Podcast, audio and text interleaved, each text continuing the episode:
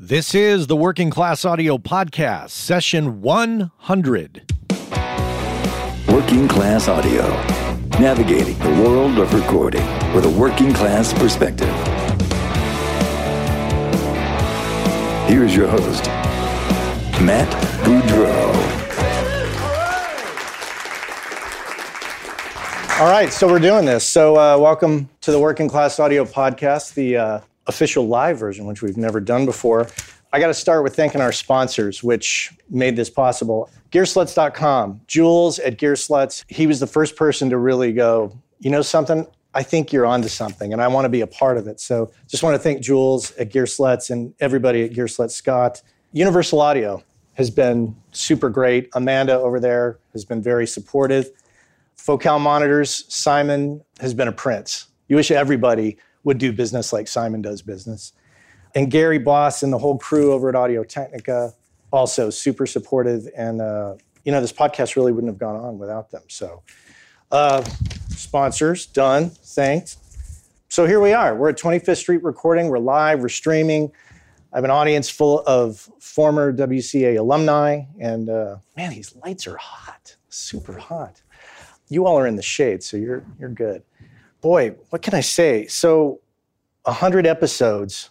I never thought I would get to 100. I never, I, I just thought, I'll just start and we'll just, we'll roll with it and see what happens. And started to get phone calls from people, hey, I really like the show you're doing. And Jules calls. Originally, it's funny, I, I, Jules, the way that started out was I called him to say, hey, I want to talk to you about banner ads. And he said, what for? And I explained. And he said, okay, well, let me, I'll get back to you. And then he heard the podcast and I get this very panicky, you know, kind of message from him.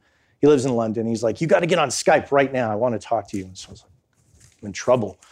So we get on, and he says, "Look, man, this podcast that you're doing is outstanding." And I was just like, "Okay, cool." You do it, and you think you're just doing it because you enjoy it, and you don't know if anybody's really sincerely going to take it in and, and, and absorb it the way you want them to. So, and especially a podcast that does not focus exclusively on gear. So here was, you know, the head of Gearslutz calling, you know, wanting to uh, get involved. And he jumped on and said, I want to promote the hell out of this thing. So let's let's do this. So we pressed forward and lo and behold, people really got the message. They were like, oh, this is about working. This is about the craft of audio, whether it be making records or making film or making video games. And I just started to ask questions off the cuff of what I wanted to know because some of you in the audience know and some of you out there on the internet know that you know I had a studio before I've had a couple studios before but studio in San Francisco that kicked my ass and I walked away with my tail between my legs and I had a lot of questions that I wanted to ask. I thought, well, how do you know how does everybody else do this? So that's what the podcast kind of came from was a good ass kicking because we all need that once in a while so we can uh, get knocked down and get back up again and figure it all out. So you all in the audience and and some of you who aren't here who are streaming it live who've been on the show you all have been a, a really great part of this i wouldn't have been able to do this show without all of you each of you who have agreed to be on this show gracefully just said, "Absolutely. What do you need? Do you do, you're going to send me the questions ahead of time?" And I always have to laugh because I always think, "No, you know." I'm going to Google, if I don't know you, I'm going to Google you. And even if I do know you, I'm going to Google you and I'm going to look up stuff. I'm going to listen to records you've done and I'm going to just kind of get a sense of who you are and just start randomly asking you questions. And every uh, interview is a big surprise. It's, uh, it's a real en- enjoyable process. Um, one of the one of the funny ones. Uh, early on, we were doing it on, on, Skype and just recording the Skype audio. And um, I I reached out to John Cuniberti, and John uh, was like, "Yeah, yeah, sure." So we get on Skype. Skype call is just going to hell. It's just,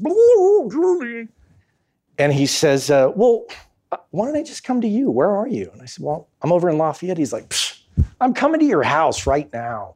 So, you know, I had met John before briefly, and I didn't really know him all that well. So I was like, oh shit, John Cuniberti's coming to the house, and the kids were home. And I'm like, okay, you guys watch TV. uh, let's clean this up over here. And uh, John's coming over, and they're like, who's John? They didn't care. But uh, John came over, he was very gracious, and, and we had a great chat. And each and every one of you has presented me with information that, you know, I thought I knew it all. And I think all of us sometimes think we're, you know, we know it all.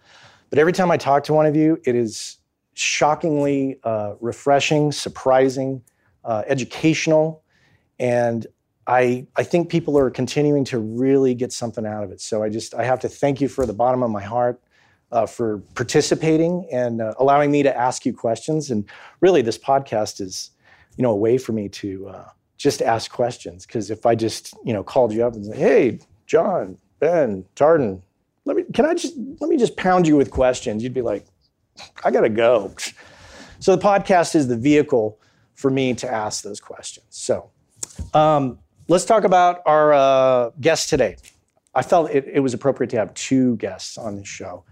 And I wanted to get two people with rich experience that I hadn't talked to yet.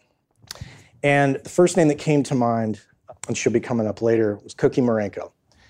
And I called her up. I said, This is what I want to do. This is when we're going to do it. She was like, Yeah, absolutely. I'm on board. But I, and so Cookie was kind of locked in for a while. And then I, I struggled for a bit on who the other person was going to be.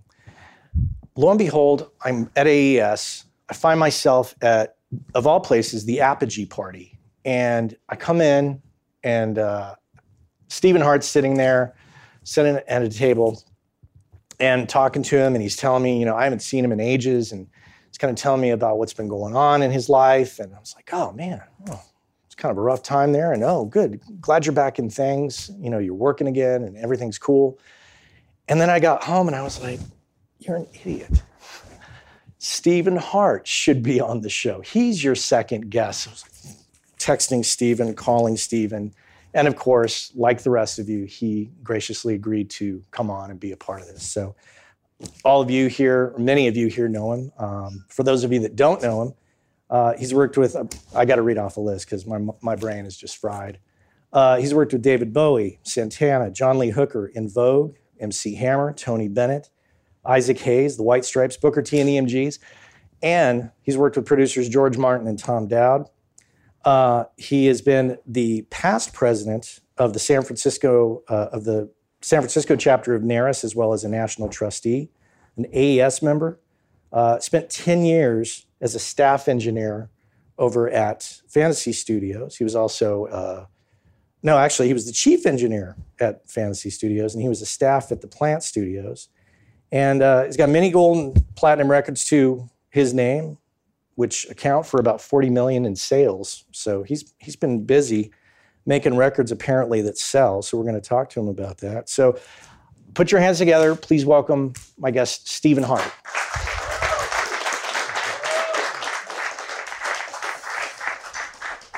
Hello. Hello. I see your mic is on. Nice hat. Yeah, is it on? Uh, Yeah. hello, everybody. Have a seat.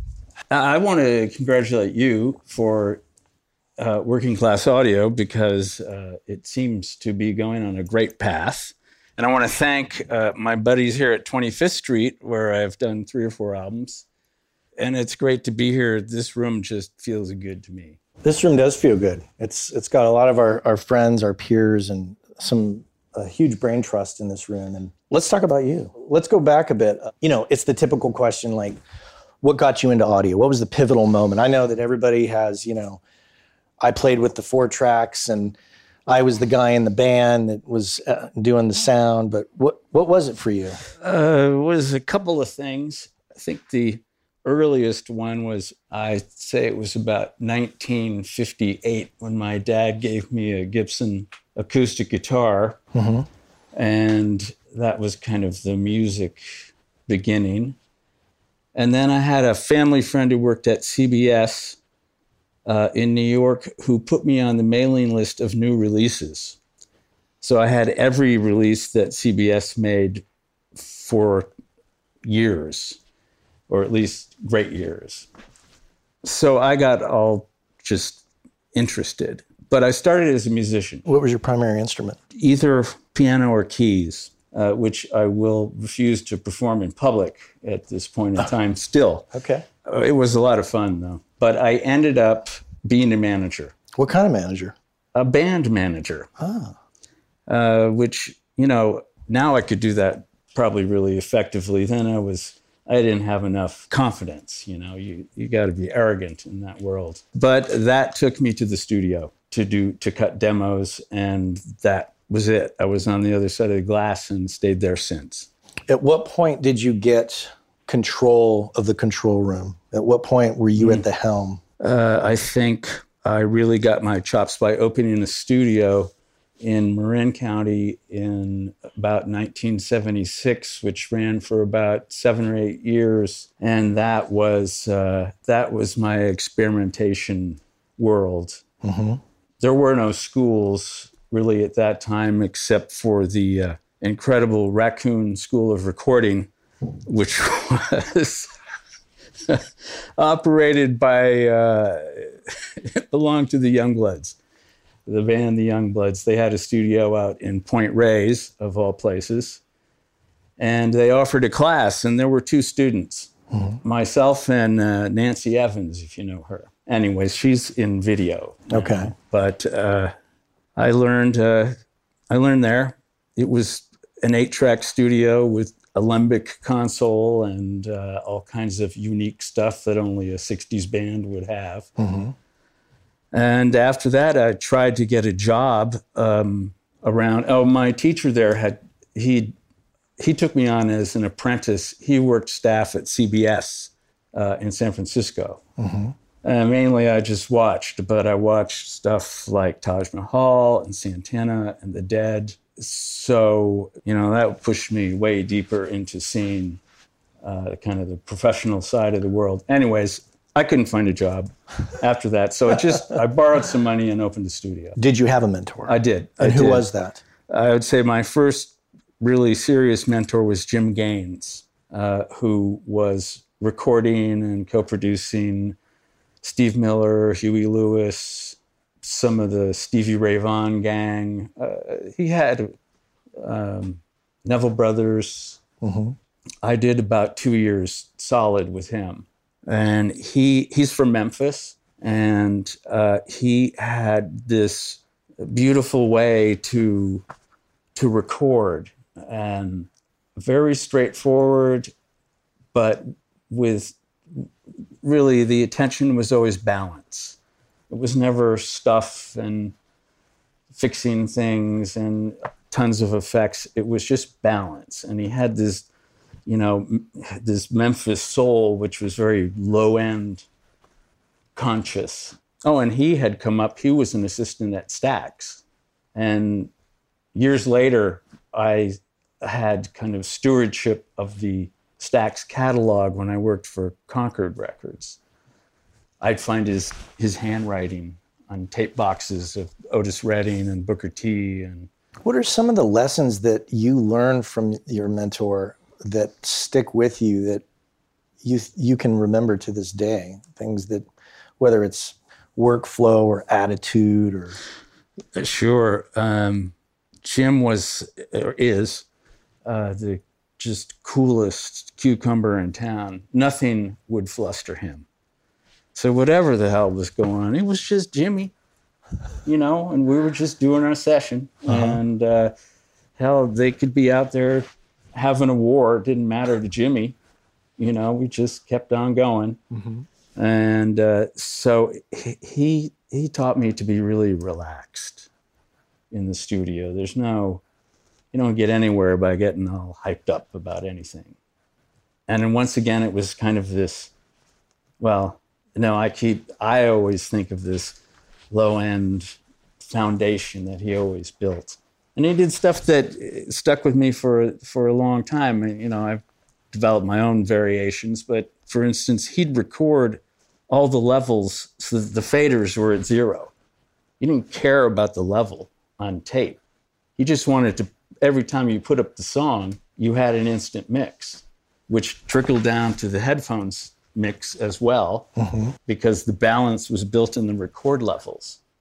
And, you know, I'd say, what about the hiss, man, or something? It's, nobody cares. no, the session flow matters because that's very fast to change songs.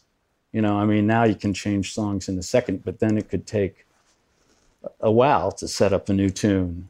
And uh, so um, I don't know if I still do that or not. It's changed with digital, but that was very interesting. It was part of developing a workflow that's easy and works for the artist. You know, as far as I'm concerned, there's nothing worse than making an artist wait a long time for anything to happen. And where did you go from there? At some point, we all leave the nest. Where did you go after?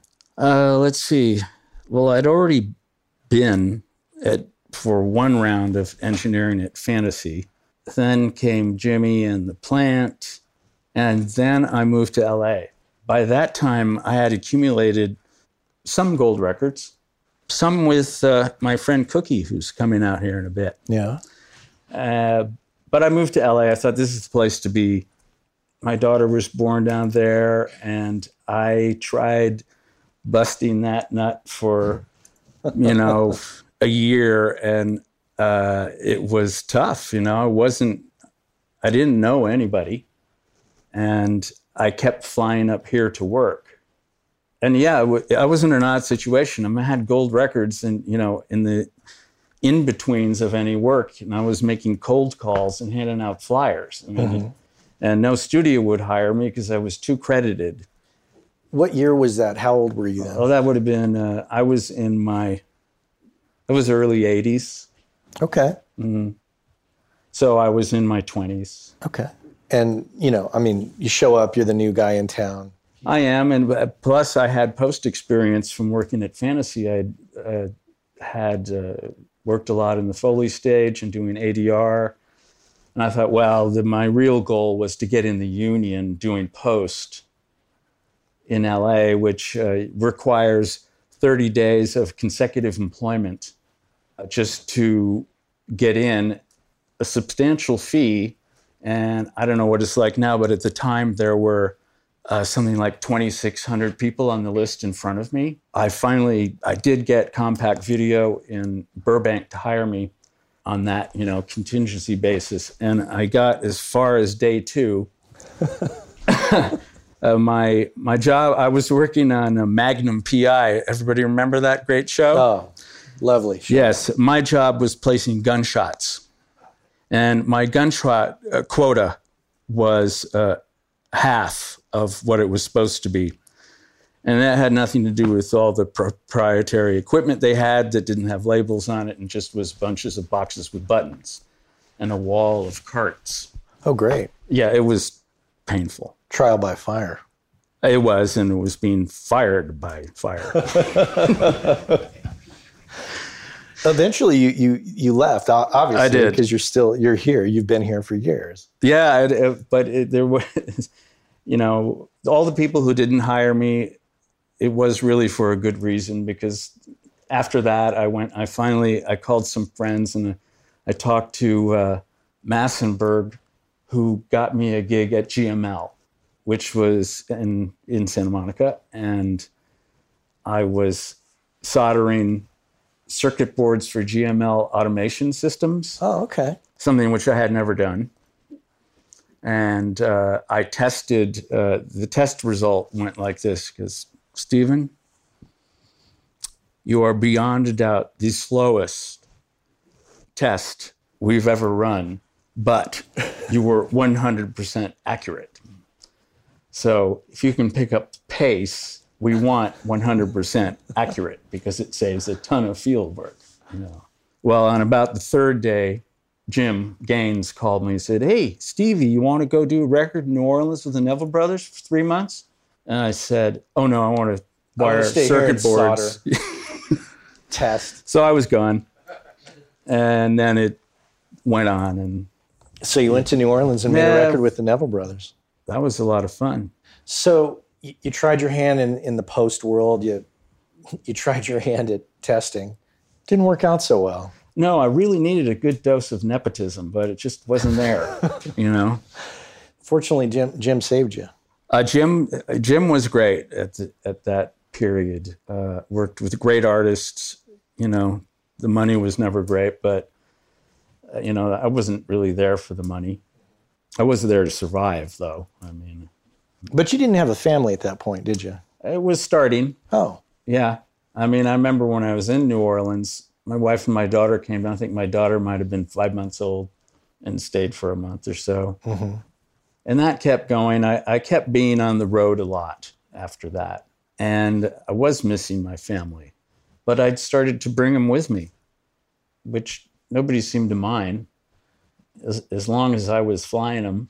Yeah. So I got to You know. ask. I mean, you're not making a whole lot, so budgetary. Uh, when I moved to, into overseas work, the, that and the era, you know, then we're talking later 80s, early 90s. Uh, and I spent almost five years commuting to Italy with a major, major client.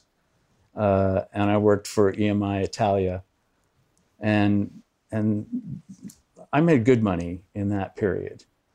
Then after that followed five years in Asia, primarily Taipei and Hong Kong, making records. making records. Wow.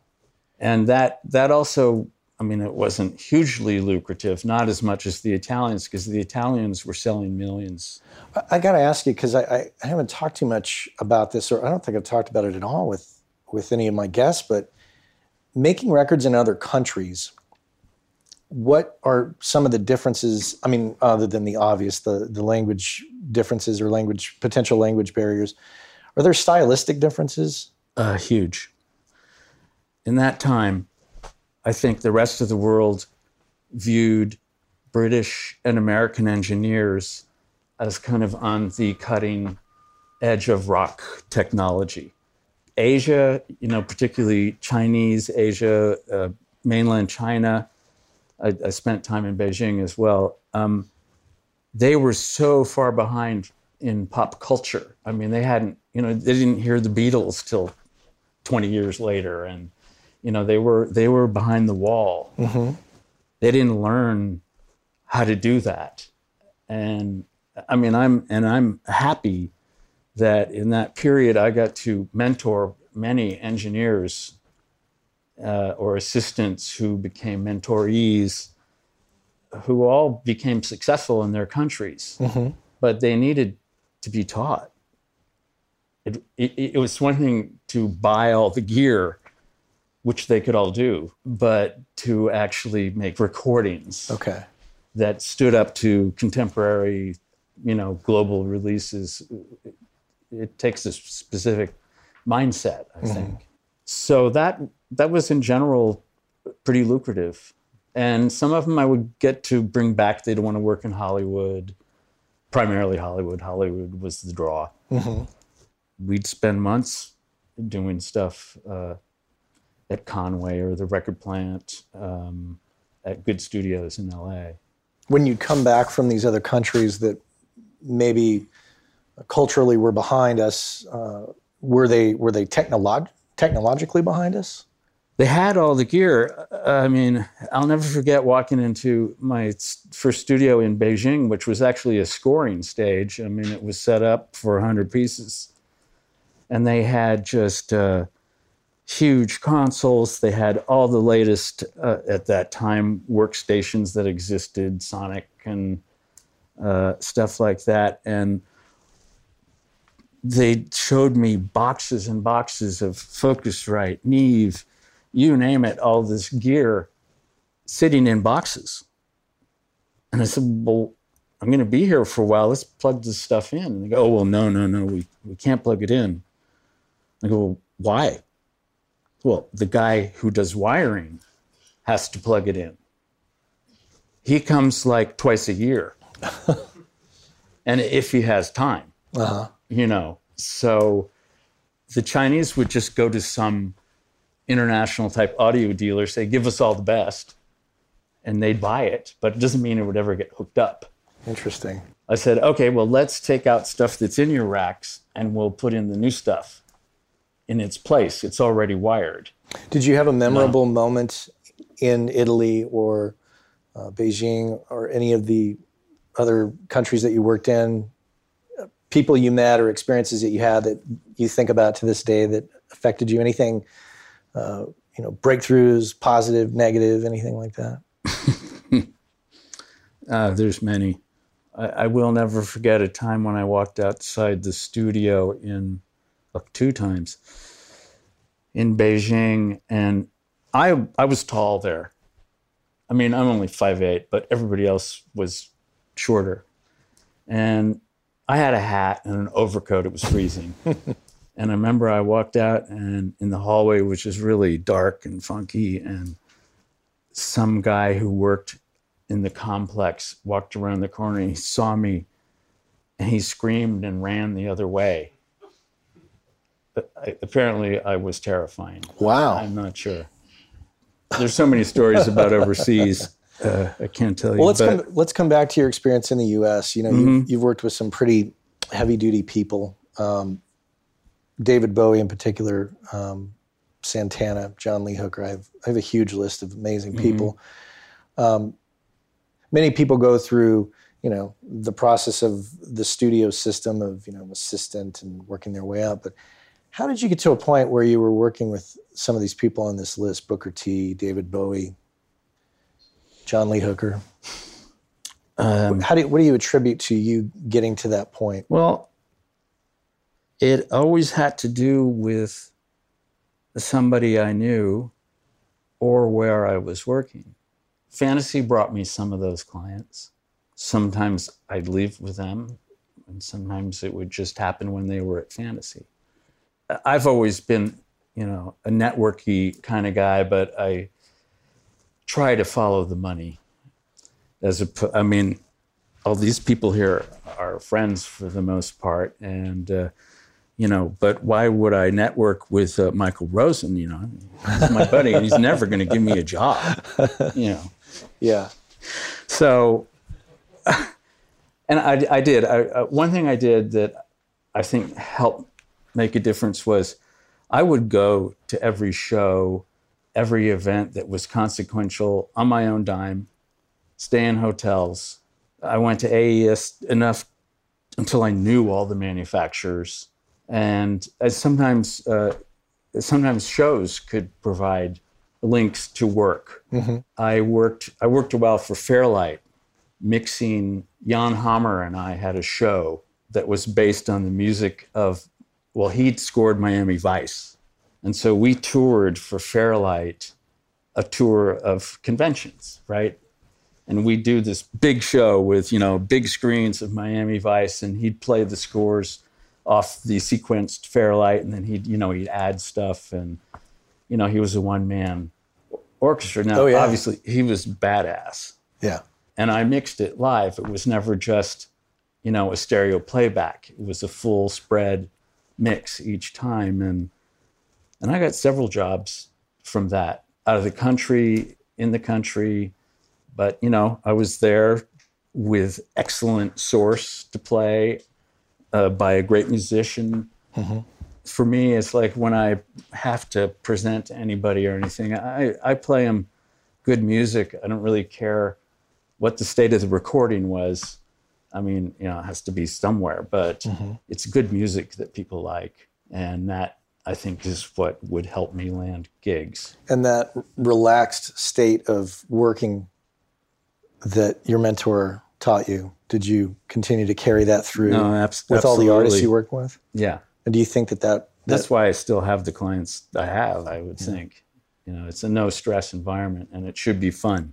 And I believe that a successful recording sounds like fun. There's so many things to juggle within the context context of being a recording engineer at least for those that work in the world of music just you know your attitude your technical prowess um, how you handle stress how you handle the times when there is no work um, how have you built up your business and stayed employed all these years? I mean you've named a few things your networking your attitude Yeah, and my, uh, you know, networking really means investing in myself. You know, I'd I'd spend whatever it would take. Half, it's like the old saying, you know, half of the the deal is being there. just showing It's up just showing up. Yeah. you know, so I'd show up. Um, And I mean, you were you were also like you know late '80s going into the '90s. I, I mean, you were seeing a lot of technological uh, growth oh yeah, within the our tools, of course, you know, SSL coming on the scene and transitions to uh, digital based uh, tape and eventually modular digital multi tracks and the, you know all of that. What are some of the the uh, I don't know some of the highlights or lowlights of that that period of growth that that you recall? I'm a technologist. I love technology, and it's, um, but I love it as a user. Mm-hmm. I really don't care how it works in particular, and I made a point of of never really going there. I didn't. I think it's enough to be an operator mm-hmm. to know how to use the stuff, and uh, it, it was like the same decision I made when MIDI kind of came into the scene, which I spent years with people struggling with to try to sync to tape and pre MIDI syncing systems. And it was just a lot of waste of time mm-hmm. as far as I was concerned. And I decided I'm just never going to go there because I don't want people asking me to do that work, you know? And did in these technological changes, you know, I keep going back to your mentor and and how you know session flow and you know getting things right and keeping the vibe right some of these technological changes that came along while they presented uh, you know great opportunities they also present potential stumbling blocks in the studio that are going to hamper performance and get in the way and slow oh, yeah. the process down huge headaches you know now i just will use whatever is going to be fastest uh, because to me capturing the moment if you're in the way of that, mm-hmm. you're not doing your job. Just kind of moving forward in time here. Eventually, you know, you left fantasy, plants gone. Uh, eventually, you started. Uh, I remember when you were up at. Uh, God, I can't remember what the name of the place was, but it was. Uh, was it? Um, it's where I think where the guys from the Dead have their place now. Oh, but it. Uh, uh, yeah. called? I actually I started uh, when I was in my chief engineer role at Fantasy, I had, I mean, it was just an office, but I had a room there with the system. I never stopped owning a, a room somewhere from, you know, day one when I opened a studio in Marin. Well, I mean, when I did international, I didn't have a room. Mm-hmm. But uh, as I brought it back home, I had to, it seemed important to business to be able to do something whenever you want it. To have a room, to have yeah. access. And yeah, no, I couldn't record in my room at Fantasy, but I could mix, I could edit, I could do a lot of stuff. Mm-hmm. You know? uh, and I'd already been used to having a studio before that, mm-hmm. and since then I've jumped around. I've ha- I think I'm on my fourth room now. Uh, I went yeah, I went from fantasy to TRI, which is the name of the place you're trying to right, think of, right. which at the time was Bob Weir's. Well, at, when I went in, it wasn't Bob Weir's.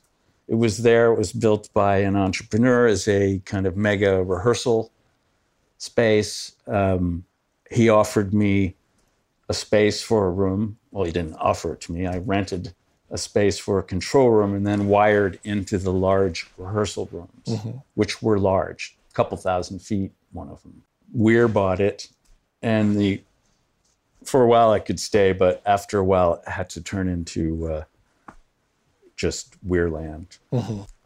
and uh, that it did. So I moved up the hill to the site. Beautiful place, the site. Amazing with an impeccable resume. I mean, Metallica, Hootie and the Blowfish, Linda Ronstadt, George Massenburg for probably a dozen albums at least. Pearl Jam. Yeah, I mean the list goes on.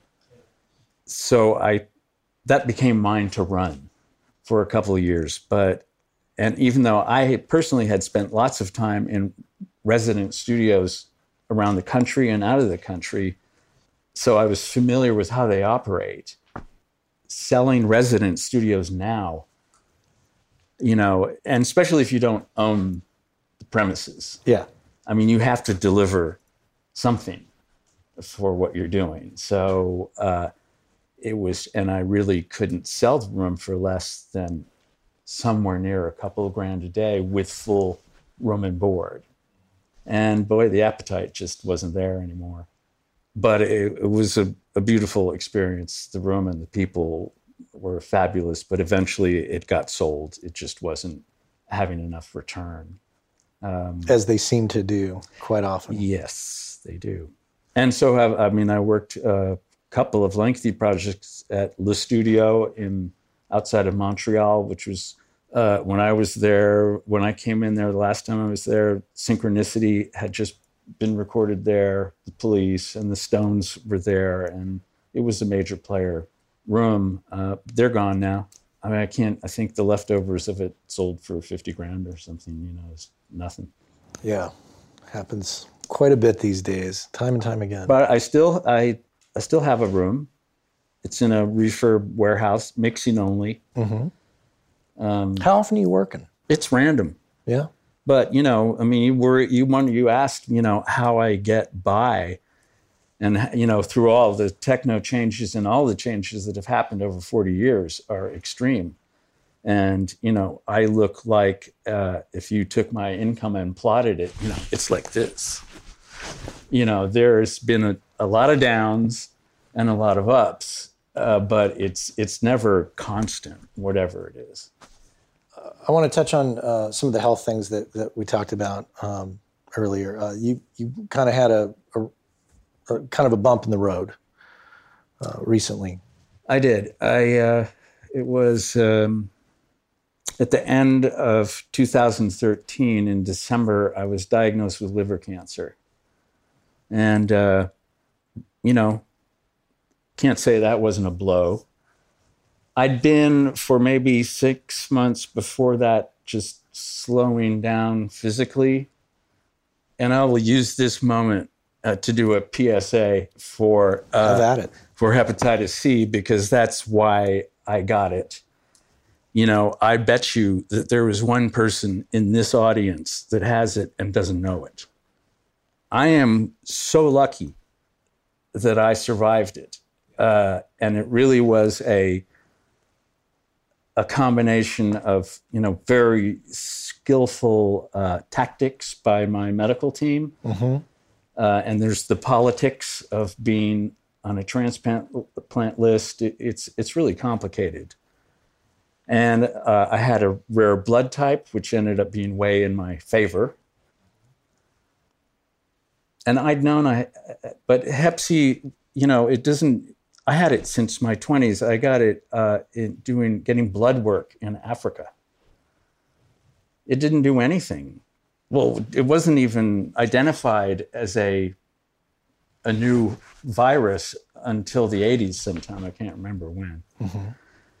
So you didn't even know. And then uh, it had these very kind of uh, primitive treatments, uh, which were interferon, uh, which is nasty stuff. And so even before I got the cancer, I was, I tried twice to beat it with interferon. It, you had to take it for six months and it was injections. And I traveled around the world with drugs and syringes, and uh, you know, I was still working. I was going to ask, were you, you still yeah, I was the time? able. It was just like working with the flu. Um, but it never worked on me. I was a non-responder. Uh, but Hep C eventually just catches up with you, you know. So, you know, the it's popular now on, uh, in the media. They advertise a lot, but it, it's really serious that you should be tested because it can be cured now, only as of a few years ago. And you can avoid all the shit that I went through, which was a lot of shit. What I figure out in the first year after surgery, I took uh, 17,000 pills, injections every day, self administered, and more scanning and, you know, uh, radioactive treatment than any person should have. And uh, I mean, I'll be, it's been two years now and change. Uh, so everything looks really good. I don't have hepatitis C anymore. Um, and uh, I'm clear. But it took a big chunk out of my, my work. And uh, That's an ass kicker. That's a real ass it was an kicker. ass kicker. You know, I tried to find. I I became a day trader because I could lay in bed and day trade, Now you win, you lose, but I, I did kind of figure out a way to make it work for me, you know. And you know, I, I know the year before. I mean, I'm not talking living on money, but I, I picked up twenty grand in 2014 and flat last year, you know. And what I do is because it's stressful, you have to watch it all the time. It's it's like a baby what I'll do when I get sick of it, which is often, uh, I'll just sell out at a moment where I'll either break even or make something and wait till I feel like it again. At any point, did you stop doing audio? Uh, yeah, six months of nothing. I finished my term as a trustee in the academy while on chemo. And I will never forget giving my um, exit speech at a board of trustees meeting with you know 200 people in there and uh, all those people and just uh, i you know i know i looked like shit but uh, i probably didn't make a ton of sense either uh, but i li- but i lived it out and i don't know it's all it's all worked out but you know it you know these Bo, uh, yeah, Bowie and Steve Jobs died of exactly the same thing. So it's not a question all of how much money you have or power. There's just a part that's luck.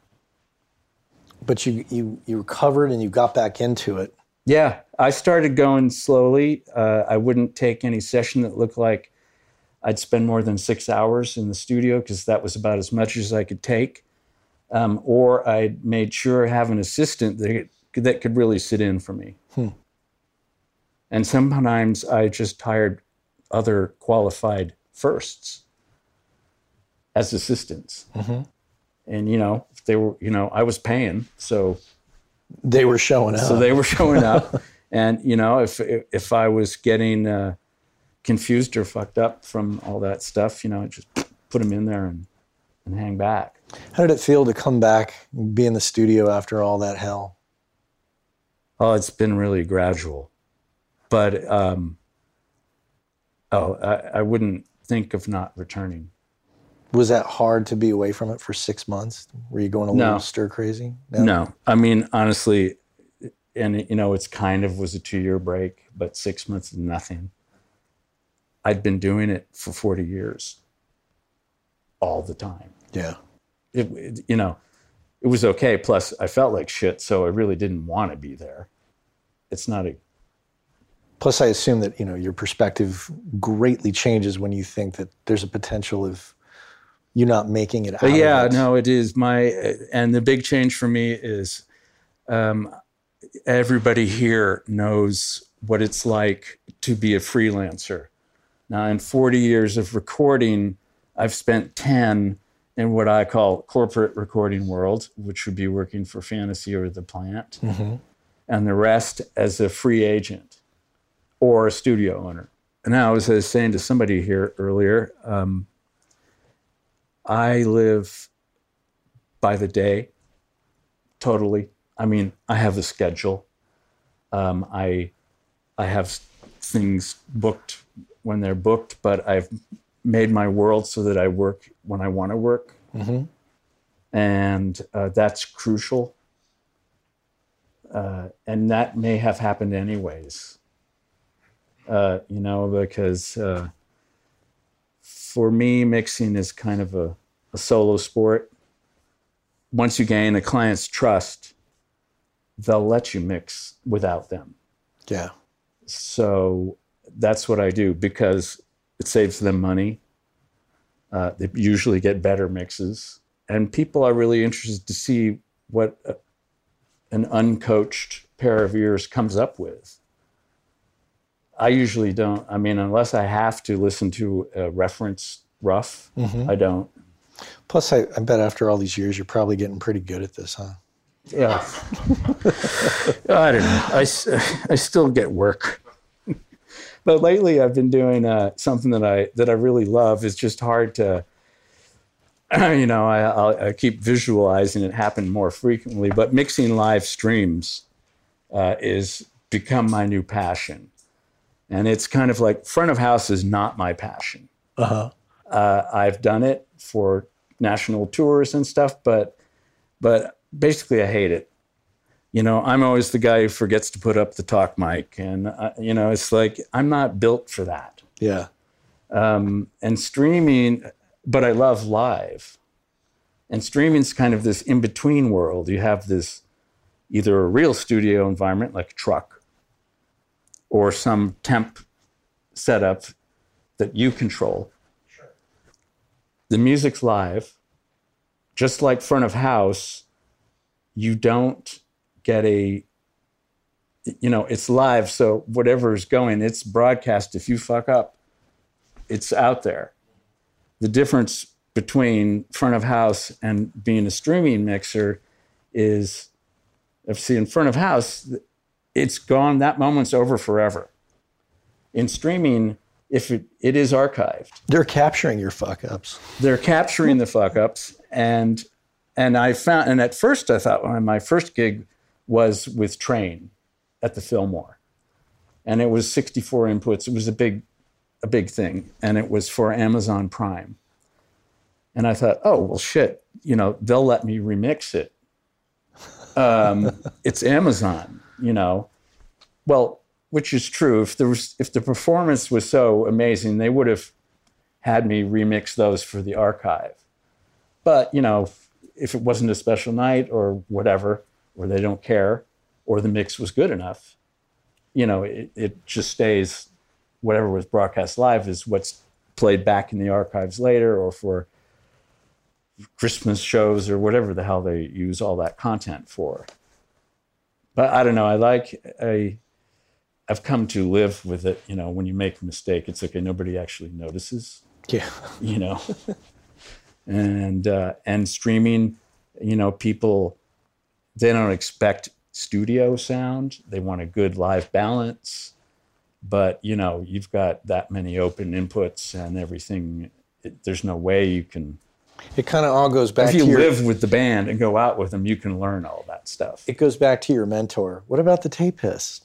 yeah yeah right so cares? who- nobody Just cares get the good balance and, and make the vibes good. That's true. And, and I, w- I wanted to add to the mentor because I did leave out Tom, Tom Dowd. I didn't have several years with Tom Dowd like I did with, um, with Jim Gaines, but uh, I had three months. And he was, he was extraordinary.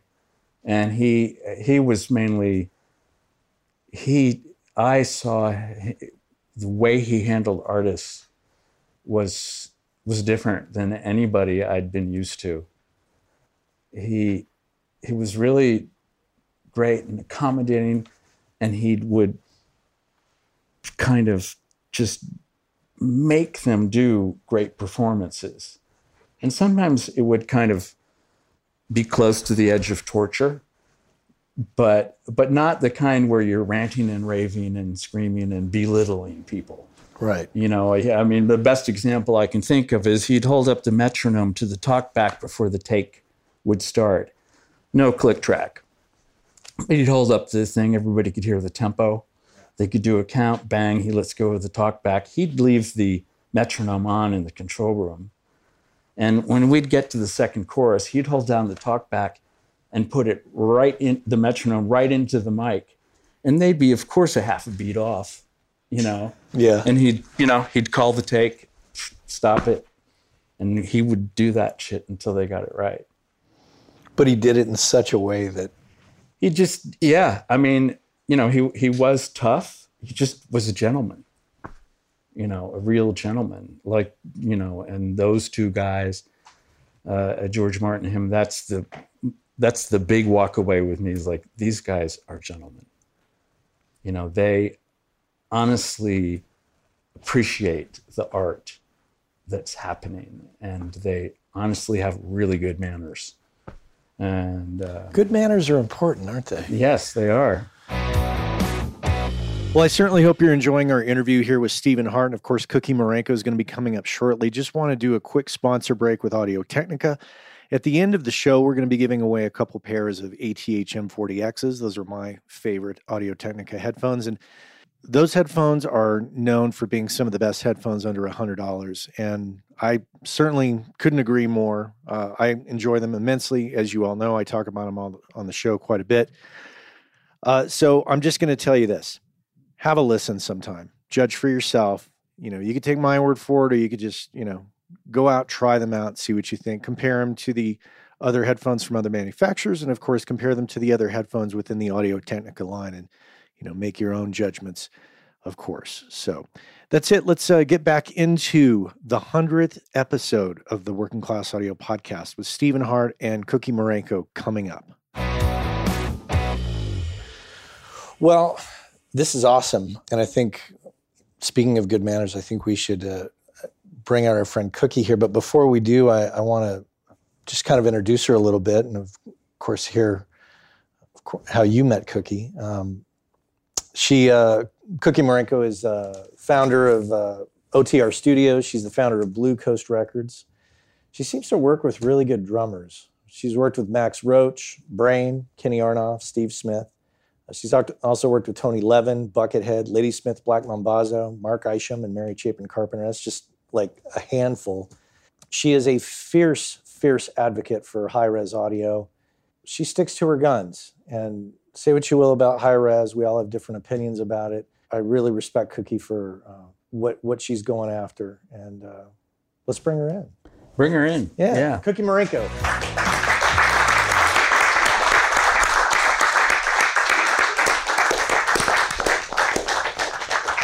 Hello. Hi. Welcome. That was fascinating. Oh well, good. yeah, Cookie and I go way back. Yeah to Windham Hill. Yeah. Yeah. We were Windham Hillers. Yeah. Tell, tell me about me, tell me about meeting Stephen. Because you were you were mentioning something about tape cutting. Yeah. Well, I think that, um, uh, and Stephen, I don't know if you know this, but you were probably the first outside engineer I ever worked with because I had been confined to my own studio. And when I took the job in A&R at Windham Hill, I was being sent to different studios. And I came to work with you, and um, I think you were working on a Will Ackerman project at the time. Uh, yeah, I, uh, I don't remember because we did many, Yeah. uh, or were co-involved. I did three wills, but what sticks out in my mind is uh, we were working on a winter solstice Right. uh, project. At, I think the first one. The producer, who's Dawn Atkinson, hi Dawn, if you're around, uh, she had an extreme health issue and had to leave the project, and we got kind of left with a chunk of it, Yeah. and we finished it up, and uh, you know that record and the two consecutive ones are still for sale. I wouldn't venture a number, uh, but it, it Yeah. was it's substantial. I think uh, Winter Solstice 2, which is the one you're talking about, Mhm. is still up in the top 10 of Christmas albums. hmm And it, it's pretty amazing the, the number of people around the world I run into that remember that, that record. It was also interesting to me because um, when Dawn went into the hospital and the project was uh, left in our hands, there was a whole change of attitude with some of the musicians. One of the interesting stories, I won't mention the band's name because they're actually really good friends right now. But when I first took the job in A&R, most musicians think of A&R people as non-musical. They're the, the corporate structure. It's the record label, even at Windham Hill. And um, I remember I had a band that I was the A&R rep for. Uh, it, they were doing their record down at, at Different Fur, and they wouldn't let me in. I was not allowed into the studio because I was the A&R rep. Subsequently, when that project got left in our hands, I ended up producing that same band. hmm And it was a whole different thing. And at that point, they realized, oh, she's a musician. I mean, really, that's what I think of myself as, as a musician first and, and an engineer second and producer. And I ended up producing their other albums after that. It was it was like an eye opener for a lot of the musicians because I had never had that kind of relationship with them where I was actually talking them in musical terms. So it was kind of fascinating. It was a musical team. I mean, the, those were It was a great record. it was a great record. Those were creative days. Yeah. For then, we had a really good budget. Yeah. Uh, yeah, it was just a, an unusual time. Yeah. It was a really good time. When is this time period that you met? Early 80s Actually, that was probably late 80s. or late 80s, but I think I did my first Windham Hill project Right. in the early 80s. Yeah. And I um, took the job there in 87 and was there till about 1990. And Winter Solstice was somewhere. Winter Solstice 2 was in there somewhere. Yeah, I don't remember the years of that. Yeah. But I do, uh, let me add quickly here, there was a, I did work in that environment where the A&R or anybody from the label was not allowed in the studio, uh, which was, th- which puts the engineer in a very difficult place Yeah. because uh, I was w- working for EMI at the time, and they would, this band wouldn't. They said the rule was if the label shows up, you shut it down right away. And the budget when I came on to that project, well, I came on to mix, but they had already spent eight hundred thousand dollars. Wow. And uh, I would go to get a paycheck at EMI's office, and the the A and R guy would be going, "Come on, man, give me a cassette, give me something, Give me something I can go on. it's like, and I'd have to make the choice. Well, do I ever want to work with the artist again? Which was a yes, uh, or do I want to listen to this guy? You know, but uh, what a what a weird thing. Yeah. Cookie, what's your primary instrument? I started playing the piano when I was four, and then um, played the violin for about four years in addition when I was 10, and then somehow got fascinated by the oboe and made a switch. So I was actually, I wasn't a bad violinist for being 12.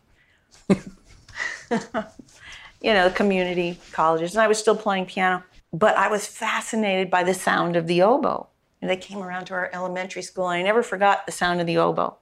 So I begged my parents, and I was the oldest child, and so I was the one that they were experimenting with. Sure, let her play the oboe.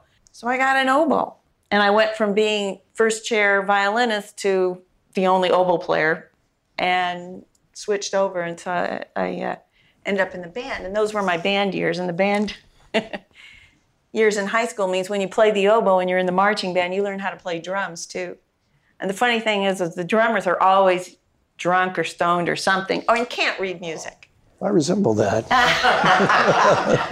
So it was the oboists who um, were the ones that could, We're the only ones that could actually read the music and play time. Wow. That was funny. Not that we didn't uh, do a little drinking on the side, but you know, we could read music. So that was the advantage we had. You were dipping your reeds in vodka, weren't you? Uh, how did you know?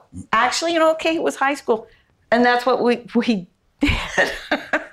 You, you really did do that. We you? really Oh did God. do that. I remember I had a, a, a the King and I musical. It was one of these after school things, and I was brought in. It was funny. Our high school happened to have five oboists. Two of them were national champions, and so it was a very competitive group. So we were all pretty good, and we were all just a little bit lazy on the oboe end. And um, yeah, we would get these gigs. Uh, you know, community theater paid a little bit. When you're in high school, it's okay, and it was high school, and we were rowdy. Where was this? What, what, what, where were you living? Where'd you grow up? Um, I grew up on the peninsula in San Mateo. Let's get out of uh, out of the oboe section for a bit and move forward. Kind of similar questions I was asking Stephen. Uh, what was the pivotal moment that got you into audio? Well, just to step back a little bit into the area of sound, um, somewhere in my teens, I became fascinated with just the physics of sound, um, the overtone series, and how it, it worked. And so I was studying a lot of physics of sound. And that led to a curiosity of different music around the world. So I, I started studying the North Indian classical sitar um, because it had a whole different temperament and the way music was presented, real different than our Western culture. I thought I wanted, well, I wanted to be a film composer when I was young, I headed that direction when I went into college. And again, you know, this bringing me back to sound, I learned how to tune piano. So, as a kind of a gig when I was 18 and 19, I would be out there tuning pianos because you know you you start to learn what um, equal temperament is and how to tune and how to stretch octaves or not, and you know you learn that things aren't really in tune, and you also learn what A440 means, and you start to learn that octaves 220 is going to be the same note, 880 is going to be the same note, an octave up. So there were these things that I had learned because of physics. Then I joined well, I started playing some jazz, was in a band, um, studied synthesizers, went specifically to San Jose State also just to study some of the synthesizer fellows that were down there, like uh, Lou Harrison was down there. There were some unusual talents. Mills College um, had some great people over there. Um, so this avant-garde experimental band I was in, one day said, "This would be a, your house would be a great place to have a studio." Thought, yeah, sure, okay. We need a demo we just quit some dumb rock band we were in. I didn't know what I was getting into, really. At this point, I started teaching piano when I was 14. So I had an understanding I had uh, of how to run my own little business. So me and my partner at the time, who was a drummer, we both waved $10,000 uh, at each other and said, okay. I walked into Sound Genesis and I said, who wants to take my money? And that's kind of how it started. I don't, I never aspired to be a recording engineer.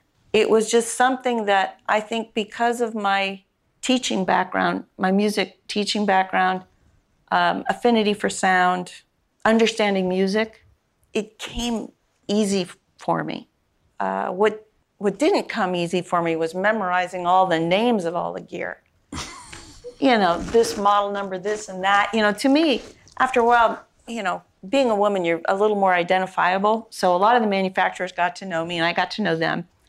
And I would just say, "Oh, uh, yeah, you know, John La Grou's box," or you know, just you identified it by the by the by the people at the company. Exactly. Yeah. A little so, more, a little more personable. Right. I still don't know the name of some of these gears. You know, it's got eight channels on it. That one. So it, it came easy to me, and and I just kept. I just didn't look back. Well, and then the reality was we spent $20,000 in 1981. Walked into Sound Genesis. Anybody out there remember Sound Genesis? Yeah. Oh, yeah. And um, I spent a lot of time going in there, a lot of time researching. There were no schools to really learn, like you said. I didn't really have any mentors. I had some friends that had a four track, uh, one of the guys in the band, Mark Isham, and two other guys, and that was about it. And so they would give me hints about what gear to buy. Started reading some Mix magazine, and the guys at Sound Gen just just saw my money coming and said, "Sure, we'll take your money." And I'm still using that gear today. Now it's vintage, but all of that gear has lasted, and I'm still it's still there, and it's still amazing, and it still sounds incredible. I'm curious about your your approach to recording. The way you've come at it, I mean, it sounds like your your theory coming into it was really strong. You know, from a, from a musical standpoint, you had you said you had no mentors. So, what was your approach to or influence? I, I really is is the question. What was influencing you to how to mic something, sounds to get? You know, how did that all come about? Well, you know, that was a funny thing about meeting Steven was because I really didn't know. I was kind of guessing, and I would call people up and ask them, you know, what mic should I use on a kick drum? And then a lot of times, um, you know, that mic might not be available to me. So I'd try something else and find out, oh, actually, I like the sound of this better. But I would say it took me, like on the piano, which is my instrument, and I have a seven foot Steinway, it took me 10 years to come up with the sound that I liked. And some of it was watching other engineers, like when I would go to a session, and I still do, probably all of you do, I would look and see, well, I wonder what he's doing. Do I like it or not? Or in the in the case of the piano sound, it was another engineer that came in, and I was doing the more typical thing that probably everybody does with the 414s over the hammers. That was one of the things I read about. Never liked that sound. I was a fan of ECM, so I was always looking for that music. And then um, uh, an engineer for Windham Hill came down to my studio, mic'd my piano in a really odd way that I'd never, I just didn't think would work. And it sounded amazing. So I took that concept modified it until I got the sound that I'm still using today, which for the piano was just um, a couple of uh, B&K 4012s through millennia and, you know, a little pattern in there. But it took 10 years to get there and like the sound. So did you make a lot of records or recordings that you just, in retrospect, were like, ugh, this is not this is not what I want. This is not what I expect. Sure, you know what? I think there's not one record that I think is finished. I don't think I, th- there's a, every record I wish I could remix. It kind of depends on the day. Evolving art. Yeah. Yeah. yeah. I want to go back to your question about why did she get into audio because I my view is that Cookie is like this force of music. Uh-huh. And that's kind of a non-specific uh, skill pack there. It's just all music. And she had to record out of necessity. Well, that's true. yeah. I mean, she really had to because there was too much music in her. Back then, to buy time was relatively expensive, even at a, at a low level. Yeah. I mean, the, my first session that I paid for, which was a one inch eight track session, it was $75 an hour, which for me was a big chunk. Yeah. I hate, you know, well, I'm not going to compare it to today, but uh, that's why she got there. Yeah. Well, she's just all music and recordings the next moment. That's um, an interesting observation. it's not far from the truth. And, and this is OTR Studios we're talking about, right? Yeah. What does OTR stand for? Stands for out there recording. Uh, I was thinking it was going to be on the record, but yeah, a lot of people have um, thought that, and other things. Uh, but it was, um, I was in a band. It was called the Out There Orchestra, and we were pretty out. And so we needed a demo, and we thought we would just be recording really out avant-garde jazz. Well, the reality was, was after we spent that first twenty thousand, six months later we had to spend another twenty thousand. Oh yeah. And you find you you know you just find out all the things you need to supplement. At that point, I've been in debt since. Continually. right. Yeah. And in the words of um, Steve Albini, you're always servicing the debt. And if you know, it's if if you can keep making the payments, you keep doing it. I finally stopped buying gear about 15 years ago. I think when the you know 2000 came, I said, "That's it. I've got enough. I've got finally everything I need." I'm still. I'm not even going to tell you how many dollars I am in debt, but I will be chasing that until I die. I'm happy. I'm doing what I want. Uh, it's given me opportunities to do music in a different way now. But you eventually you moved on. I'm not. You didn't move on, but you expanded to record other artists. It, it went beyond just your demo purposes. It had to. Yeah. You It had, had you had to. to service the debt. I had to service the dead. So very soon after, uh, well, the band actually never made a demo. Oh. No, we learned how to service the debt first. and then That's never what happens. Yeah, and never looked back. And and my partner at the time, who was a drummer, he never really ad- adapted to working in the studio. So because of my history as a piano teacher and knowing how to, you know, do follow-up calls, do the kind of networking you're talking about, just talking to people and, and, and generating sales, I like to teach my young engineers that really, if you don't know how to make a sale, you're not in business. We're all salespeople here. And so I had a concept of being able to make a phone call back, listening to what my customer really wanted, figuring out what we did well and continuing to go after the money, focus on the people who enjoyed our work, and it builds from there. So we never finished, we never did the band demo. And three years after, I had to come to terms with myself and say, uh, I either do the studio or I do music. So I stopped playing the piano. And that was it. I haven't played music as a musician since. And the studio OTR continues to this day, correct? Yeah, Okay. Still servicing the debt. still servicing the debt. Still making records. Um, I want to talk about OTR a little bit. What was that experience for you like of you built it in your home? And where's it? It's it's in the Oakland Hills, is that right? Uh, Belmont. Belmont. Yeah. And what were the experiences you went through? You know, neighbors. Did you ever have neighbors complaining, or Oh, yeah. Uh, how did you handle that? And well, it was an interesting time. Uh, the house is on the side of a hill, and it was two floors at the time. And so the lower floor was the control room and a, a large performance room. And we had a couple of places we could build some mock up ISO rooms. The neighbors, you know, this was interesting to me. The neighbors were fine with us playing wild avant garde jazz five nights a week until three o'clock in the morning. But something about the parking really drove them crazy. It wasn't the noise, it was the parking. And there was a time where, um, depending on who our next door neighbor was, I remember one time we had Brain and Buckethead over on a Sunday afternoon at two o'clock. Okay, yeah, it was loud, but it was Sunday afternoon. And you know, you get the police coming over, they get to know you after a while, and it's like, I said, I can't believe it. It's two o'clock in the afternoon. And they said, Look, we're, we're sorry, we're sorry. I kind of scared the police off at that point. But I remember the days when they would show up at 10 o'clock. So we had to, we learned to stop the drums at 10 to kind of tone it down. And then we eventually added a third floor below. So we had to dig down, I don't know, about 14 feet, push it out, and made a whole other area. So I think the total area now is about 2,200 square feet. Wow.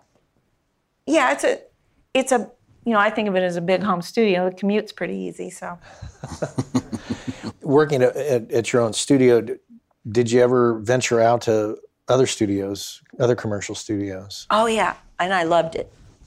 Field trip. F- it- yeah, well, after working at Windham Hill and being able to work with Steven, and um, uh, I really had the bug for working elsewhere, because you know what? When something breaks, it's not your problem, and you can just walk away and say, "Okay, I'll be back in ten minutes. Be back in fifteen minutes." Just you know, and you know, like you said, there's we're we're all of the same kind of mentality. We're all firemen, really, is what we do. We deal with people living on the edge, their money and their creativity. It doesn't get any more dangerous than that. And they're ready to explode. And so our personalities have to be um, very understanding, caring, always with an eye to keep things calm. And so when things break, and there hasn't been a studio I've been in that something didn't break, you you want to you learn how okay you know what they're going through so you kind of take your artist outside and let the, the people who are taking care of the studio just deal with it It's a good time to go to lunch. yeah I know Narda used to. He us- he worked with a lot of women.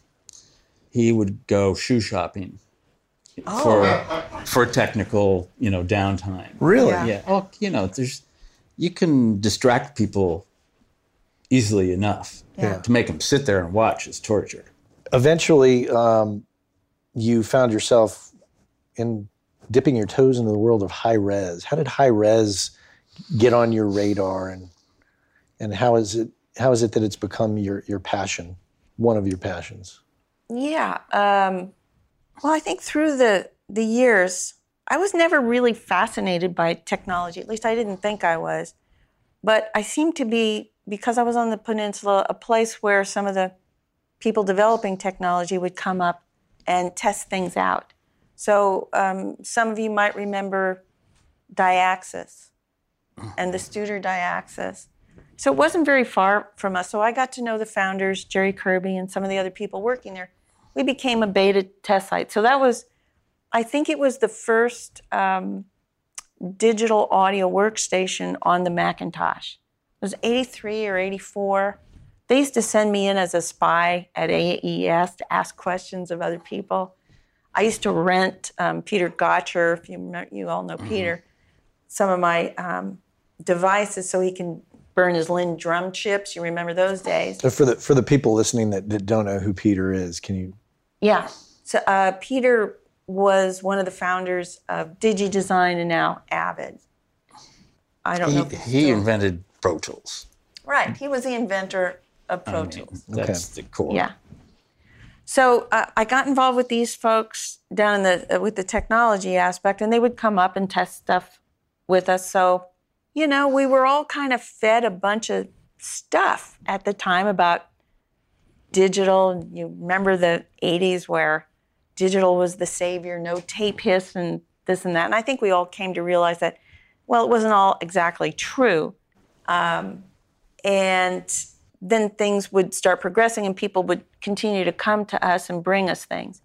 There was just a point where uh, I, I ended up working with Liquid Audio, which was also one of Gerry Kearby's companies.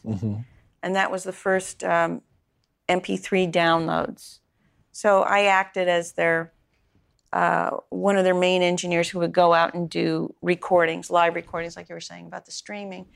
That was kind of my gig. I would go to these things. We would upload to the internet back in 1997, um, have the downloads available. People thought we were absolutely nuts. This will never go anywhere. And then right after that, I I just didn't like the sound.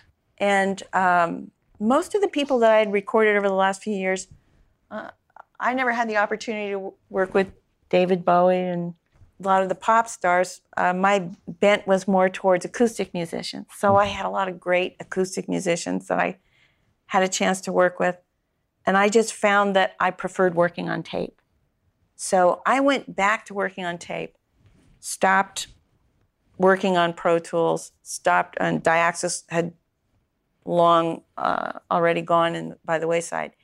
And what I came to find out was just for my own sake, I was making records that I wanted to enjoy the sound. So the gear I was buying was getting better just because I, you know, I was in there every day. I wanted it just to sound good for me. I didn't even know what an audio file was. So there was a point where somebody heard the music. I'd gone back to tape in the 2000s. Gus Skinas, who some of you know also, was involved with um, Sony and what was called the Dyaxis, I'm not Dyaxis, I'm sorry, the Sonoma system, the first DSD recorder. Um, when we were experimenting for Blue Coast, Gus said, Here, let's record using DSD also and tape. Now, still to this day, my preference is tape. We're now at quad DSD. It comes really close, and for a lot of things, like when we want to edit and the convenience, I, you know, I'll go to quad DSD. But I- Because it's so convenient to have 10 gig oh. album downloads. man, I don't. I'll tell you, I, that wasn't my idea of a good time. um, what I, I mean, I was happy enough with DSD, and I was really happy about working on tape. And the then I was introduced to this audiophile community. So when I first launched Blue Coast, it was 2007. If you remember 2007, well, uh, let me back up a little bit after 20 years of having the studio and looking back and doing it 24 7, I just didn't feel complete. I, I wanted to remember what I had done instead of just day after day, more sessions. It was getting more difficult to book sessions. People in their home studios, you know, the quality was going down. I was getting frustrated. I took some time off to really think about what I wanted to do. So I decided to, well, I'm going to challenge myself. I'm going to try. It's 2002. The, the music industry, Napster's around. There's kind of a collapse going on. Oh, yeah, go, go spend as much money as you possibly can. Oh, refinance your house and spend as much money as you can going to the site to create a new kind of surround sound. Right? And that's how Blue Coast started. It was really about creating a surround sound technique. And Gus was at those sessions and he said, Well, Cookie, you're, you're going to make this into an album, aren't you? And I said, um, I, I guess so. But at that point, it still took five years to develop the name and the artwork, the brand, and everything. It was 2007. Walmart declared every album shall be 9.99. I mean, the industry was in collapse and decay. Um, MP3s hadn't quite taken over, but uh, there was, you know, the beginning of the frustration for the record industry. And I had decided to do the highest quality recordings I possibly could. Just running straight in the other direction of all of this. Yeah. I love that. So um, I had some friends that, you know, a lot of people knew me from my acoustic music and working for, for the labels, and they would say, Well, Cookie, we'll put out your records. Um, so what's your retail price going to be? And I said, $40. they said, Wait a minute. 40 Cookie, Walmart just said everything's going to be 9 I said, Look, nobody's going to buy it anyway. Why not? Just make it $40. And Fuck them. it's, Yeah. That's exactly what I said. Thank you. Uh, and it turned out to work in my favor. And what I found was suddenly an audiophile community that I never knew existed. And so I started going to some audiophile conventions. And I'll tell you, being a woman, well, look around. Being a woman in this business seems tough. This is nothing.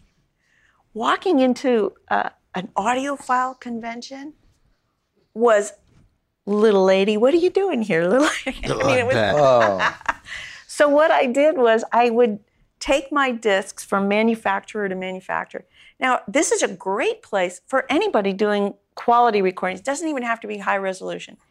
This is a place where people love music and they appreciate what you're trying to do. So there were hundreds of rooms at this convention in New York. And I had all my discs and I just brought one in and I, said, "Well, what you got there, little lady?" I said, "Oh, you know, why don't you play cut number one? And they'd put it on and they'd go, oh, wow. And then people would come in the room and say, uh, what is this? And wow, these speakers sound great. So then what I started to realize was my recordings made their speakers sound good. They sold more, they sold more gear. So the manufacturers actually picked up on it before the audiophiles. And so we made a few um, interesting deals where manufacturers were buying our records just to give away because it sounded good on their speakers. It was a you know an interesting twist, and we just went along with it. Did you buy one of those like granite turntables, you know, for thirty or forty thousand dollars that come on a break? I remember seeing those at the audiophile shows. Oh, oh, and it's even worse now. Oh, I know what thirty thousand dollar monoblocks. Oh yeah. You're, yeah, it goes on and on. I, Oh, I could tell you stories. You know, now uh, customers will invite me over to their house to hear my music over their systems, half million dollar systems, and it sounds so bad, and you, you just don't know what to say. and now also because, um, well, and actually after that first show, uh, and I just went from room to room giving the manufacturers discs and letting them play it. Um, uh, we developed a reputation uh, and people wanted more. We had to figure out how to make more music. Do you remember Bud? Bud, Yeah, which Bud Spangler? Bud, the Sony 3324. Yeah, it was kind of a little off to- topic, but it, there was a personality to Bud. yeah. Bud was a tape recorder. Uh, Windham Hill bought Bud was, I'm sure, one of the earliest 24-track tape-based digitals. Uh, at the time, I think there was three on the West Coast. Uh, and the first thing that happened was it was retrofitted, or maybe it wasn't the first thing, but Apogee retrofitted, retrofitted it with converters. And we'd start projects on Bud who would get shipped to wherever we were working. But there were so few of them around, he, Bud would get taken away. At, I, I don't know if you had this experience, but I remember being, you know, in the middle of a project with Will Ackerman and, and you know, uh, the office would call up and said, "Well, I'm sorry, Bud's going to be with Springsteen for the next week in Arizona." Bud You was know, for sale. Bud rent. was a slut. Bud was a slut. That's right. Bud went to the highest bidder. He did. Well, he was very expensive himself. Yeah. Uh, he looked at by the end, he was like dinged and dented, and but I always it was always this warm feeling when Bud's blue road case showed up. You know. Never mind. So I, I got to ask, with with the high res where we're at now, physical media uh, is not really selling, with the exception now, of course, vinyl sales keep growing each year. So is high res streaming becoming? Will it become more of a prevalent thing? Um, yeah, interesting. Outside of the United States, if you're a producer or a record label, you're going to find yourself a lot happier talking to people outside of the United States because their their idea of music and higher quality is much different than than here. Much more accepting. 80% of our audience is outside of the United States. Japan in particular. And Japan is I think the second largest country for music sales. And per capita, it's three times what we are here. So in Japan, we've become very close with uh, Sony Japan and the people developing technology there. uh, there's a, a couple of um, internet companies that, that are developing DSD streaming. So last year we did some of those live streaming events. Uh, and what's interesting is in the United States, bandwidth is so slow that you can't really do it in a venue here. A DSD broadcast requires um, 30 megahertz of upload speed. That's just really tough to find in this country. In Japan, I mean, they laugh at us when they when we, I even talk about it as we can't do it. Um, they're already doing it, and we're we're talking to them about actually doing radio shows in DSD, and they they want it. Can it exist in cities in the United States that have Google Fiber? Um, well, last I read, Google Fiber closed. Yeah, that's what I read too. Yeah. They gave up. It's too bad. Yeah. So, but I, I think that here, yes, actually, um, what's interesting is we've been able to stream DSD in hotel rooms, which had terrible bandwidth. Like what we'll do now is we'll go to the audio shows, we'll take a room, um, we'll record something and you know have it uploaded, and then just to demonstrate the streaming. Uh, typically, what'll happen with the uh, PrimeSeat technology that we're using is it will default to the lowest common denominator. So if the or the the sound card. So if if you're having trouble with DSD, you can bring it down to a 9624 and have it streamed that way. So you can you can go it's on demand and stream as you like. The the nice part is the technology is so new that we're talking to the company about monetizing in a way that makes sense for the music industry. Spotify doesn't make sense to me. But we're at we're at the gate now where we can actually make some decisions and talk about some new ways to monetize the music in high res that will probably trickle down to some other ways of monetizing. And is this all dependent on internet bandwidth growing over time, especially in the United States? Uh, for high resolution, yeah. I think in five years we won't even be calling it high resolution.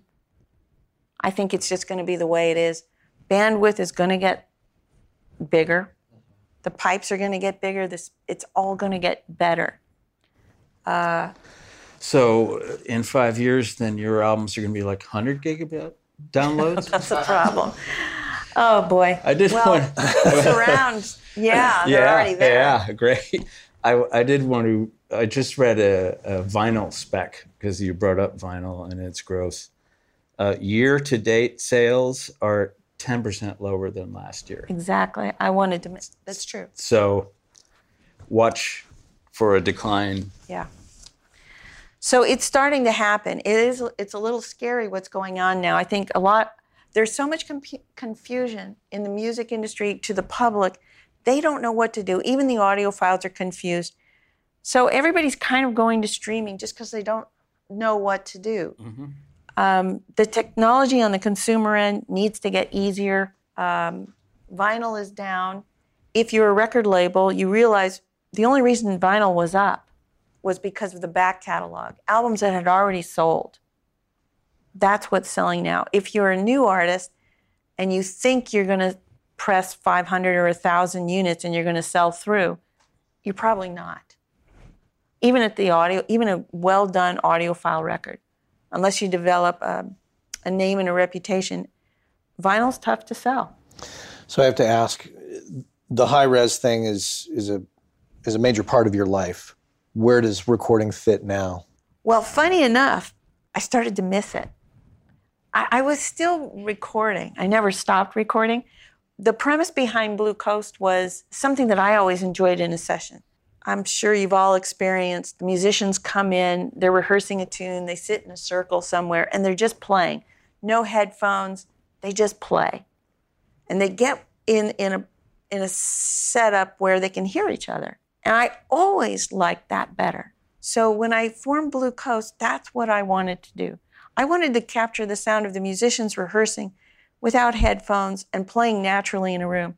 Now it's limiting because yeah, you, you can't really bring in big dr- giant drums. It's not going to work. Right. But so this is just a limiting factor for Blue Coast and not for high end. This is just what I like to do with Blue Coast. I think of it as chamber acoustic music. So I do these small little records because that's what I want to do. That's what I want to hear. I want to hear space. I want to hear air. I want to hear emotion and passion. I want to hear the singer sing. So that's what I've been doing for 10 years. And I started to miss the big drums. I started to miss putting people, you know, and so then we go back to the what I call old school, the headphones, the headphone mixes, you know, um, producing a record, doing some overdubs, having a, a, you know, a little more fun with it. And also the community spirit that happens when you're working on a project over time. Because these Blue Coast records, they're done in a day. I mean, I record them in a day and then I have to go and mix. So then you're mixing, you're by yourself. And oh, by the way, yeah, we don't let the musicians in. Sorry, that's my label. They go, go away. And most of them don't care. And guess what? We have a we have 30,000 people dedicated audience to what we do. Whatever the musicians think they're going to do with marketing and promotion, radio, PR is not going to make a dent in our sales and probably not theirs either. So this is just Blue Coast. But I do miss the other stuff. I miss that that community that happens and so we've just started booking the studio again. You were going to say but something? It, well, yeah, because I came to the same place about ensemble recording, and it's really the only way I wanted to record with no headphones. Yeah. Because I think the performance is enhanced kind of immeasurably um, when nobody has to rely on anything but natural acoustics. Uh, but it ends up um, I can't go bigger than jazz drums. Right. You know that that's it. And even when they get loud, that can be an issue. But I kind of, you know, I'll get comments. Well, it sounds kind of far away when they're when they're loud and blah blah. Right. Well, it's like that's how it sounds. You know, it's really interesting. It's, it's, yeah. It seems to be a common thing. I'm realizing it now as as recording professionals, we go through these different phases of uh, different approaches over time, and and uh, I mentioned John Cuniberti earlier. John and I were talking at the um, Music Expo at Expression Center the other day, and he's kind of gone in and out of some different methods of recording, and recently his whole one mic thing is where he's at now and, and really passionate about it. And it's it's just interesting to hear you two talk about, you know, oh, I did this for a while and then I missed it and I come back and I reapproach and you know, try to get a fresh perspective and and try to look at it in a new way. I love that about it. But I feel exactly the same way as you do. I do my jazz records like that. I mean, it's only if there's an electric guitar or something that fucks it up, and then you have everybody has to use headphones. Yeah. But um, what I do to uh, gratify myself on the other side is I produce tracks. I'm sw- slip, going more and more towards covers. Me too. Uh, that are just big bashing rock tunes, you know, and and really, uh, uh, I mean, honestly, I don't really make any money. There's an occasional placement, you know, but I get to turn it up and just pound everything and do it like it used to be, you know. But it, that's that's just for me, and it's expensive because I have to pay everybody, you know. So, Yeah. but I'll do one every six months, you know, just to like bang it out. Kind of feel like a drummer Yeah. having to, you know, go. Well, we're unfortunately we're running short on time, so we're gonna we're gonna wrap it up. But we we've got to give away some stuff. So s- stay tight. Let's let's we'll go to the laptop. You gotta he gets. The, hit the keys. I want the Bosendorfer. Yeah. Okay, so we are going to do some giveaways uh, locally later at the party, but for our friends out on the internet, uh, our listeners, uh, and I got to tell you, the, the listeners come from all over the world. Uh, last month we had 20,700 downloads of the show, Wow. and it just continues to amaze me. So I really, um, I really want to make sure that we uh, we take care of those who aren't able to be here with us. So I'm just gonna randomly, you know, look around here. Um, give me a letter. P. P. Okay. Let's find. Okay. Pat Patton. Pat Patton. Yeah, Pat Patton. If you're out there, I'm going to give you a pair of. Uh, on the show, I use these Audio Technica ATH M40X headphones. They're not the top of the line Audio Technica headphones. In fact, they're like 90 bucks and under, but I just love them. So I talk about them all the time. So Gary and the crew over at AT gave me some pairs to give away. So Pat Patton is going to get a pair of those headphones. And uh, Stephen, give me a letter. Oh, let's go for a normal one. H. H. Okay. Uh, presto. How about Arthur Hendricks? How about that? Arthur Hendricks. Go, Arthur. Arthur, if you're listening, you're going to get a pair of those headphones. Okay. And uh, Cookie, give me another letter. L. L. Okay. How about? Okay, and this is going to be for. This is going to be for a pair of Focal Alpha 65 speakers. Yeah, one pair of those. Don't worry, there's a pair to give away here locally too. L E I L A. Is that Leela? Would you say that's Leela? L E I L A. Yeah. M- Uh, in Canada. Yeah. Okay. Let me uh, let me write that down. So, Leela Mickelrath. I hope I'm pronouncing that right. You're going to get a pair of Focal Alpha 65s. L E I L A. Yeah. yeah. So uh, that's that. So we're we're gonna wrap up here, and I gotta I gotta thank some people. I gotta thank you too. This has really been great, and we have a party that we can we can chat at. But I wish we could we could chat and stream this all day, but but we can't. So I I gotta thank right off the bat. I got I gotta thank John Schimpf. John, without John, this wouldn't have happened. I came to him. I sat down and said. I want to do this thing. I got this concept. And he goes, okay, here's what we're going to do. And he just laid it all out. And I just went, okay, you know what the hell you're talking about. I'm going to go with your plan. So I want to thank the whole crew at 25th Street. Uh, John, Jamie, Peter, Scott, Gabriel, you guys, you guys are awesome. Uh, I got to thank our sponsors, UA. You know, got to thank Amanda. Got to thank Gary and crew over at Audio Technica, uh, Simon at Focal, Jules at Gearslutz, um, and I got to thank the WCA crew. I got to thank Cole Williams and Chuck Smith and Cliff Truesdale. Cliff does the music. Cole helps me on whatever I need help with. Chuck is that that deep voice that is at the beginning of the show. Uh, and I got to thank my wife and kids who are on a plane or sitting in an airport on their way to Colorado for our Thanksgiving week, week which is coming up. So, so that's it. Oh, that's good. I was well behaved because my daughter was watching. Oh yeah, Yeah, She's kind of rough. use some choice choice cuss words. I know. Yeah. Yeah. Only heard one or So uh, that's, it. Thank you, everybody. Cookie, Steven, thank you for being here. And uh,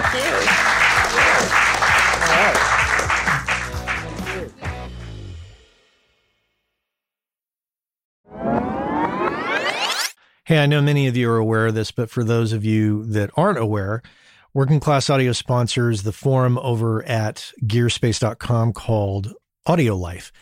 And quite simply put, it's a place where audio professionals can go to talk with other audio professionals about things other than audio gear, including life hacks, work life balance, health and hearing loss. You know, if you want to talk with other audio professionals who can identify with what your lifestyle is like and how it relates to things going on in the world outside of audio, this is a great place to go and check out. So head on over to gearspace.com, check out Audio Life, many of the same topics that we discuss here on the show on gearspace.com. So check that out.